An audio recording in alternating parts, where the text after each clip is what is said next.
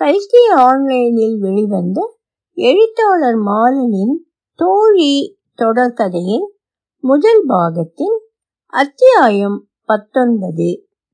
ஒளிவடிவம் Saraswathi Thiagarajan, Boston. கையால் அச்சிடப்பட்ட கருப்பு மலர்களை அள்ளி தெளித்தது போன்ற உடலும் கோபுர பார்டரும் கொண்ட கலர் புடவை அணிந்து விழாவிற்கு வந்திருந்தார் பிரதமர். சேலையில் ஒரு ஜரிகை இழை கிடையாது.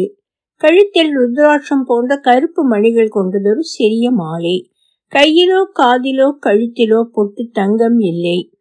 ஆனாலும் உயர்த்தி வாரிய கரும் கூந்தலுக்கு இடையே நதி போல் நெளிந்தோடிய நரையும் கூர்த்த மூக்கும் ஈரம் பொலியும் கண்களுமாக வசீகரமாகத்தான் இருந்தார்.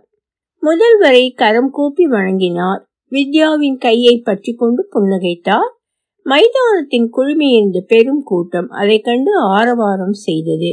கூட்டத்தை பார்த்து கையசைத்தார். ஆனால் அவர் பேச்சு கூட்டத்திடம் அவ்வளவாக எடுபடவில்லை. அதிகாரிகள் யாரோ உரையை தயாரித்து கொடுத்திருக்க வேண்டும். அன்ன பகோர் குர்வீத என்ற தைத்திய உபநிஷத்தின் மேற்கோளில் தொடங்கி மணிமேகலையை தொட்டு பாரதியின் தனி ஒருவனுக்கு உணவில்லை என்றால் ஜகத்தினை அழித்திடுவோம் வரை சொல்லி அன்னதானம் நம் கலாச்சாரத்தில் எத்தனை உன்னதமாக கருதப்படுகிறது என்று விவரித்தார். அறிவார்ந்த பேச்சுத்தான், ஆனால் எடுபடவில்லை. வித்யா சொன்ன கருத்தும் பெரிதாக மக்களை ஈர்த்ததாக தெரியவில்லை. ஆனால் அது பிரதமரை கவர்ந்தது. நிஜமான விடுதலை என்பது வறுமையிலிருந்து விடுபடுவதுதான். நிஜமான விடுதலைக்கு இரண்டு வழிகள்தான் உண்டு. ஒன்று தன்னம்பிக்கை, மற்றொன்று கல்வி. இரண்டையும் ஒரு சேர மக்களுக்கு தருவதுதான் இந்த திட்டம். நாளைக்கு உணவு இருக்கிறது என்றால் தன்னம்பிக்கை தானே வரும். உணவு பாதுகாப்பு என்பது மக்களுக்கு அதிகாரம் அளிக்கும் செயல். நாங்கள் மக்களை பிச்சைக்காரர்கள் ஆக்கவில்லை, அவர்களுக்கு அதிகாரம் அளிக்கிறோம் என்ற எதிர்கட்சிகளின் விமர்சனங்களுக்கு பதிலடி கொடுக்கும் விதமாக முழங்கிய வித்யா பிரதமர் பக்கம் திரும்பி, We are empowering people by ensuring their food security என்று முறுவலித்தார். வித்யாவின் பேச்சை கேட்ட பிரதமரின் புருவங்கள் உயர்ந்தன. பிரதமருக்கு பின் அமர்ந்து வித்யாவின் பேச்சை மொழிபெயர்த்து அவர் காதலிகள் மெல்லிய குரலில் சொல்லி வந்த ஸ்ரீரஞ்சனியை பார்த்து புன்னகைத்தார். அறிவார்ந்த பேச்சுக்கள் ஏற்படுத்தாத தாக்கத்தை பெரியவரின் பேச்சு ஏற்படுத்தியது. அவர் பேச்சை கேட்டு பெண்கள் சிலர் வாய்விட்டு விசும்பினார்கள். சிலர் மௌனமாக கண்ணீர் விட்டனர். அப்போது எனக்கு பன்னிரண்டு பதிமூன்று வயது இருக்கும். நாடக கம்பெனியில நடிச்சிட்டு இருந்தேன். அப்பெல்லாம் நாடகத்துல பாட்டும் உண்டு. நடிக்கிறவங்க தான் பாடவும் செய்யணும். எனக்கு குரல் உடையிற வயசு, மகரக்கட்டுன்னு சொல்லுவாங்க. அதனால வேஷம் கொடுக்கல. எங்களுக்கு நடிப்பு சொல்லிக் கொடுக்க வாத்தியார்கள் உண்டு. அவங்களுக்குள்ள ரெண்டு கோஷ்டி. ஒருத்தருக்கு என்னை ரொம்ப பிடிக்கும், அதனாலேயே இன்னொருத்தருக்கு என்னை பிடிக்காது. ஒரு நாள் மதிய சாப்பாட்டிற்கு பந்தி போட்டாங்க. எனக்கு வளர வயசா, நல்ல பசி. முதல்ல போய் உட்காந்துட்டேன். இலைய போட்டாங்க. இலையினா வாழை இலை இல்லை, தையல் இலை. காஞ்ச மந்தார இலையை தென்னங்குச்சி வச்சு தைச்சிருப்பாங்க. பொரியல் வச்சாங்க. சூடா இலையில சோறு விழுந்துச்சு. பின்னாலேயே பித்தளை வாளியில சாம்பார் எடுத்துக்கிட்டு வர்றாங்க. சோத்துல கை வைக்க போறேன். என்னை பிடிக்காத வாத்தியார் என்னை பார்த்துட்டார். விறு விறுன்னு வந்தார். எந்திரா என்றார். நான் திகைச்சு போய் பார்க்குறேன். எந்திராங்கிறேன். அவர் குரல் உசந்தது. சொல்லிக்கிட்டே அவர் படக்குன்னு என் கையை பிடிச்சி இழுக்கிறார். வேஷம் கட்டாதவனுக்கு சோறு கற்குதோ என்று கத்துகிறார். அத்தனை பேரும் சாப்பிட்றத நிறுத்தி என்னையே பார்க்குறாங்க. அவர் அதிகாரத்துக்கு முன்னால் ஏழை நான் என்ன செய்ய முடியும்? எழுந்துட்டேன். என்னை அறியாமல் கண்ணீர் பெருகுகிறது. நான் ஏன் அழுதேன் தெரியுமா? சொல்லுங்க. ஒரு இடைவெளி கொடுத்து நிறுத்தினார் தலைவர். கூட்டத்தில் கனத்த அமைதி. மொத்த கூட்டமும் அவர் முகம் பார்க்கிறது. அத்தனை பேர் முன்னால அவமானப்படுத்தப்பட்டேன்ல, அதை நினைச்சு அழுதேன். ஏழையா பிறந்ததை நினைச்சு அழுதேன். நான் ஏன் பிறந்தேன்னு நினைச்சேன். ஏழைன்னா பசிக்காதா? ஏழையின் பசிக்கு பரிசு அவமானம்தானா? எனக்கு அம்மா இருந்தா சோறு போட்டிருப்பாங்கல்ல, சொல்லுங்கம்மா, போட்டிருப்பாங்கல்ல? நீங்க அம்மாவா இருந்தா வீட்டுல வளர்ற பிள்ளைக்கு பசிக்கு சோறு போட்டிருப்பீங்கல்ல, சொல்லுங்க. கூட்டத்தில் சில பெண்கள் கண்ணீர் பெருக விசும்புகிறார்கள். முந்தானியை எடுத்து மூடிக்கொண்டு விம்புகிறார்கள். அன்னைக்கு நினைச்சேன், நான் என்னைக்கும் யார் சோத்தையும் பறிக்க மாட்டேன், ஏழைங்கிறதுக்காக அவமானப்படுத்த மாட்டேன். என்னைக்காவது எனக்கு அதிகாரம் வந்தா நான் சோறு போடுவேன், ஏழைகளுக்கு சோறு போடுவேன். ஏன்னா எனக்கு ஏழைகளின் பசி தெரியும். அன்னைக்கு நினைச்சேன், இன்னைக்கு நடக்குது. கூட்டத்தில் ஒருவர் எழுந்து கைகளை தலைக்கு மேல் தூக்கி பெரிய கும்பிடாக போட்டு தலைவா தலைவா தலைவா என்று உணர்ச்சி மேலிட கூவினார். ஒரு உணர்ச்சி அலை கூட்டத்தை கடந்து போயிற்று. ஏய், நீ எங்க இங்க? எப்படி? வித்யாவின் வீட்டிற்கு விருந்து சாப்பிட வந்திருந்த ஸ்ரீரஞ்சனி சாப்பாட்டு மேசையில் அவியல் பாத்திரத்தை கொண்டு வந்து வைத்து சித்ராவை பார்த்து ஆச்சரியத்தில் கூவினாள். சித்ராவின் முகம் இறுகியது. வீடியோவை விட்டுட்டியா? இப்ப சமையல் இறங்கிட்டியா என்று கேள்விகளை அடுக்கினாள் ரஞ்சனி. பதிலே சொல்லாமல் அவசரமாக அடுக்களைக்கு திரும்பினாள். அவள் கண்கள் சாமிநாதன் அருகில் இருக்கிறானா என தேடின. கேள்விகளையும் மௌனத்தையும் குழப்பத்துடன் பார்த்து கொண்டிருந்தாள் வித்யா. அவளை உனக்கு தெரியுமா? தெரியுமாவா? கடகடம் என்று சிரித்தாள் ரஞ்சனி. அவளையே கேளு, சொல்லு. திருநெல்வேலியில் கலெக்டராக இருந்தபோது தான் அவளுக்கு கொடுத்த அசைன்மெண்ட் கொடுத்தது குறித்து சொன்னாள். நீ யாரையோ போட்டு குழப்பிக்கிட்டே இருக்க. அவளுக்கு தஞ்சாவூர், திருநெல்வேலி இல்ல. அப்படியா? அவளையே கூப்பிட்டு கேளு. சித்ரா, வித்யா அடுக்கலையை பார்த்து அழைத்தாள். சித்ராவா? அவள் பேர் பெரிய நாயகி இல்லை? அது எப்படி உனக்கு தெரியும்? அவளை கேட்க வேண்டிய கேள்வியெல்லாம் என்னை கேட்டுட்டு இருக்க. சித்ரா என்றாள் வித்யா மறுபடி. இதையில சாப்பிட்டுக்கிறேன், முதல்ல ஊனு அப்புறம் அரட்டை என்று சிரித்தவள் பசிக்குது வித்யா, மலையாள சாப்பாடுன்னு சொன்னியா, நாக்க தொங்க போட்டுட்டு வந்திருக்கேன் என்றாள் பப்படத்தை நொறுக்கி கொண்டு. சொன்னாலே தவிர சாப்பாடோடு பம்பையும் அசை போட்டு கொண்டேதான் சாப்பிட்டாள். நீ நல்லா தான் பேசின, ஆனால் பெரியவர் அசத்திட்டார். He stole the show. எனக்கு தெரியும், அதனால் என்ன, எனக்கும் அவருக்கும் போட்டியா அப்படின்னு நீ நினைக்கிற. ஆனால் அவரும் அப்படி நினைக்கணுமே. அப்படின்னா? ம், அப்படித்தான் என்றாள் ஸ்ரீரஞ்சனியை அழுத்தமாக. குழப்பத்தோடு அவளையே உறுத்து பார்த்தாள் வித்யா. ரஞ்சனி கடகடவென்று எல்லாவற்றையும் கொட்டி தீர்த்தாள். திருநெல்வேலி மாநாட்டிற்கு வித்யா பேச வரும் முன் பெரியவர் போனில் அழைத்து வீடியோ எடுக்க சொன்னது அது யாருக்கும், குறிப்பாக வித்யாவிற்கு தெரிய வேண்டாம் என்று வற்புறுத்தியது, அவள் பெரிய நாயகியை அந்த பணியில் அமர்த்தியது எல்லாம் சொல்லி முடித்தாள். அன்று வந்த முக்கிய கடிதங்களை எடுத்துக்கொண்டு அவர்கள் பேசிக் கொண்டிருந்த அறைக்குள் நுழைந்தான் சாமிநாதன். ஸ்ரீரஞ்சனியை பார்த்ததும் திடுக்கிட்டான். ஆனால் அதை வெளியில் காட்டிக்கொள்ளவில்லை. நான் சொல்வதில் நம்பிக்கை என்றால் இவரை கேள் என்றாள் வித்யா. இவரையும் உனக்கு தெரியுமா? ரஞ்சனி நேரடியாக பதில் சொல்லவில்லை. ஆனால் என்ன மிஸ்டர் சாமி, எப்படி இருக்கீங்க? இப்போ வித்யா கிட்டேயா இருக்கீங்க என்றாள். நல்லா இருக்கேன் மேடம், நீங்க எப்படி இருக்கீங்க? இப்போ தில்லியில இருக்கீங்க? ம், பிஎம்ஓ. இவங்க எங்க கலெக்டர் என்றான் சாமிநாதன் வித்யாவிடம். சாமி, உங்களை ஒன்று கேட்கலாமா?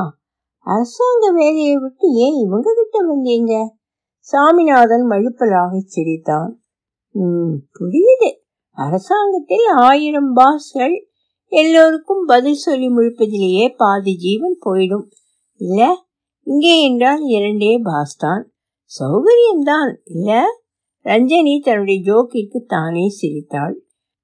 ரெண்டு பாசா? வித்யாவின் குரலில் குழப்பம் எட்டி பார்த்தது. ரஞ்சனி தொடர்ந்து பேசி கொண்டு போனாள். சாமி, வித்யா எப்படிப்பட்ட பாஸ்?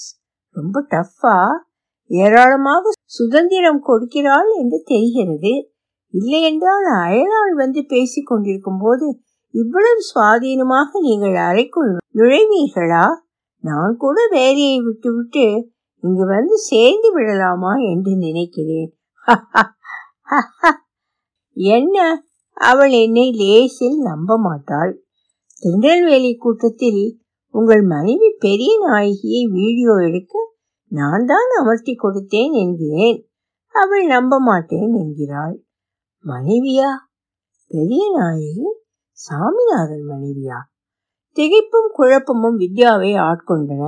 ரஞ்சினியிடம் தன் சந்தேகத்தை வாய்விட்டே கேட்டுவிட்டாள். போச்சுடா, இது கூட தெரியாதா உனக்கு என்றாள் ரஞ்சினி. இருவரையும் ஒரு சேர அழைத்து விசாரிக்க வேண்டும் என்று தீர்மானித்துக் கொண்டாள். ஆனால் அதற்கு முன் ரஞ்சினியை இங்கிருந்து கிளப்ப வேண்டும். ரஞ்சினி புறப்படும் முன் வித்யாவை தனியே அழைத்து சொன்னாள். எனக்கு இப்போது நிச்சயமாக தெரியாது வித்யா. பெரியவர் உன்னை போட்டியாகத்தான் நினைக்கிறார், அல்லது உன்னை பார்த்து பயப்படுகிறார். அது அவர் சுபாவம். வாழ்க்கை அவருக்கு சொல்லி வைத்திருக்கும் பாடம். அருட்செல்வனுடன் அவருக்கு எவ்வளவு கால நட்பு? நாற்பது வருஷம் என்று நினைக்கிறேன். ஒரே நேரத்தில் ஒரே தட்டிலிருந்து எடுத்து சாப்பிட்டார்கள் என்று சொல்வார்கள். அப்படிப்பட்ட நட்பு ஒரே நாளில் விஷமானது. அவர் ஒரே நாளில் எதிரியானார். அதிலிருந்து பெரியவர் யாரையும் நம்புவதில்லை. தன்னை சுற்றியுள்ள ஒவ்வொருவரையும் கண்காணிக்க ஒரு ஆள், அந்த ஆளை கண்காணிக்க இன்னொருவர். ஆனால் ஒருவருக்கும் தான் கண்காணிக்கப்படுகிறோம் என்று தெரியாது. அப்படி ஒரு தோற்றத்தை ஏற்படுத்தி விடுவார், நம்பிக்கையை உருவாக்கி விடுவார். நடிகர்ல, அவர் அனுப்பித்தான் இரண்டு பேரும் இங்கு வந்தார்கள் என்று சொல்கிறாள். ஆனால் அவர்களை பற்றி உனக்கு ஒன்றும் தெரியாது, அவர்களாகவும் சொல்லவில்லை என்கிறாய். ஏன் சொல்லவில்லை? அது எனக்கு தெரியவில்லை. ஆனால் ஒன்று சொல்ல முடியும், உன்னுடைய ஒவ்வொரு அசைவும் பெரியவருக்கு தெரிந்திருக்கும் இவர்கள் மூலம். தொலைவில் நின்று கொண்டிருந்த சாமிநாதனுக்கு அவர்கள் பேசுவது கேட்கவில்லை. ஆனால் தன்னை பற்றி தான் பேசுகிறார்கள் என்பதை ரஞ்சினி தன்னை நோக்கி கையை காட்டுவதிலிருந்து ஊகிக்க முடிந்தது. படியிறங்கி காரில் ஏறும்போது ரஞ்சினி போய் வருகிறேன் என்று சொல்லவில்லை, மீண்டும் சந்திப்போம் என்று சொல்லவில்லை, தொடர்பில் இரு என்று சொல்லவில்லை. அவள் சொன்னாள், ஜாகிரதையாக இருந்துக்கோ. அந்த வார்த்தைகள் வித்யாவின் பின் இந்த சாமிநாதனுக்கும் கேட்டது. வராந்தா மறைவில் நின்று கொண்டிருந்த சித்ரா காதிலும் விழுந்தது. கதவை சாத்தி விட்டு வந்து விசாரணையை ஆரம்பித்தாள் வித்யா. நீ என்னை திருநெல்வேலியில் படம் எடுத்தியா? மௌனமாக நின்றாள் சித்ரா.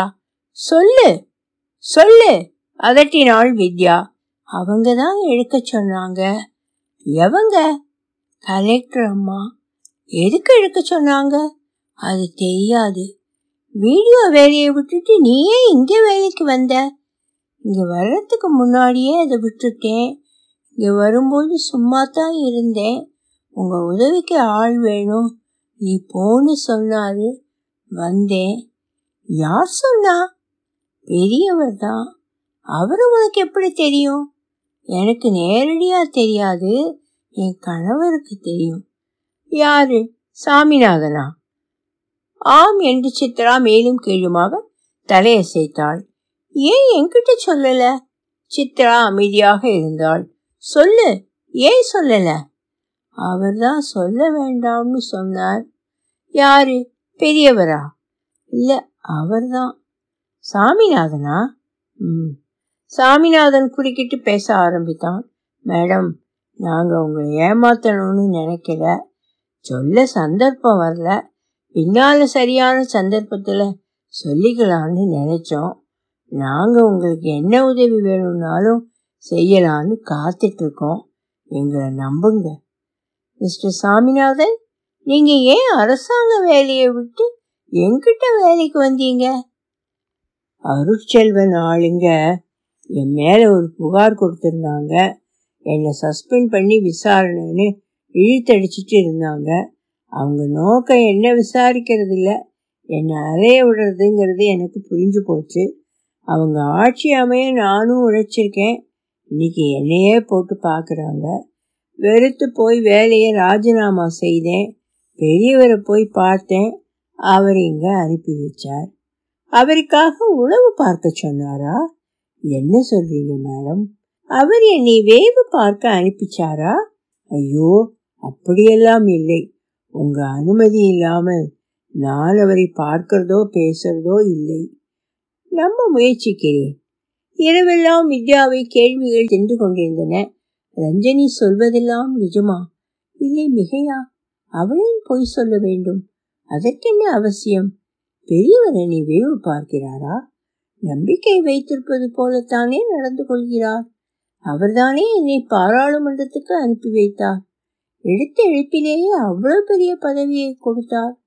நான் சொன்ன ஆளை தேர்தலில் நிறுத்தினாரே, அது என்னுடைய ஆளா? சாமிநாதனுடைய ஆள். சாமிநாதனுக்கும் முக்கியத்துவம் கொடுப்பது போலத்தானே நடந்து கொண்டார். அவனுக்கு ஏன் அவ்வளவு முக்கியத்துவம்? ஏன் சாமிநாதனும் சித்ராவும் உண்மையை என்னிடம் மறைத்தார்கள்? அவர்கள் யார் என்று தெரியாமல் எத்தனை விஷயங்களை அவர்களிடம் பகிர்ந்து கொண்டிருக்கிறேன். பெரியவரை பற்றி கூட கமெண்ட் எடுத்திருக்கிறேன். அவர் நடிப்பை கிண்டல் செய்திருக்கிறேன். வயதை கேலி பேசி சிரித்திருக்கிறேன். அதையெல்லாம் கூட அவரிடம் சொல்லியிருப்பார்களா? கேள்விகள் குடைந்து கொண்டே இருந்தன. கண்ணாடி சுவர்கள் கொண்ட வீட்டினுள் நின்று ஆடை மாற்றுவது போல் இருந்தது வித்யாவிற்கு. மறுநாள் காலை எழுந்ததும் அவள் சாமிநாதனையும் சித்ராவையும் அழைத்தாள். இரண்டு மணி நேரம் உங்களுக்கு அவகாசம் தருகிறேன். அதற்குள் உங்கள் மூட்டை முடிச்சுக்களை எடுத்துக்கொண்டு இந்த வீட்டை விட்டு வெளியே போய்விடுங்கள். அக்கா. ம். வித்யா உருமினாள். அவள் காலில் விழப்போனாள் சித்ரா. சாமிநாதன் கை காட்டி சித்ராவை தடுத்தான். அவனும் ஏதும் பேசவில்லை. முகம் எருகி கிடந்தது. அதில் தெரிவது அவமானமா, கோபமா, ஏமாற்றமா? எதையும் வெளிக்காட்டாமல் கல் போல் எருகி கிடந்தது இறுகி கிடந்தது அடுத்த அரை மணி நேரத்தில் அவர்கள் கலா நிலையத்திலிருந்து வெளியேறினார்கள். அவர்கள் நகர்ந்ததும் கதவை அரைந்து சாத்திவிட்டு சோஃபாவில் வந்து விழுந்தாள். விவரிக்க முடியாத ஆற்றாமை அவளை சூழ்ந்து கொண்டது. எல்லோரும் அவளை உபயோகப்படுத்திக் கொள்கிறார்கள் என தோன்றியது. அம்மா அப்பாவை பழிவாங்க அவள் தன்னை பயன்படுத்தி கொண்டாள். அவருக்கு முன் தன்னை நிரூபிக்க படிக்கிறேன் என்று சொன்னவளை வலிய கொண்டு போய் சினிமாவில் திணித்தாள். சினிமா அவள் உடலை பயன்படுத்தி கொண்டது. மேனி அழகை கவர்ச்சியாக மாற்றி காசு பார்க்க பயன்படுத்தி கொண்டது. பெரியவர் என் புகழை தன அரசியலுக்கு பயன்படுத்தி கொண்டார். சித்ராவும் சாமிநாதனும் என் தனிமையை தங்களுக்கு சாதகமாக பயன்படுத்தி கொண்டனர். நான் கறிவேப்பிலை, கடிதம் சுமந்து வரும் காகித உரை. பயன்படுத்திவிட்டு காரியமானதும் வெளியே வீசி விடுவார்கள். வித்யா அழுதாள். குலுங்கி குலுங்கி அழுதாள். அருகிலிருந்து தேற்ற யாரும் இல்லாமல் அழுதாள். அன்று மாலை அதிர்ச்சியூட்டும் செய்தி ஒன்று வந்தது.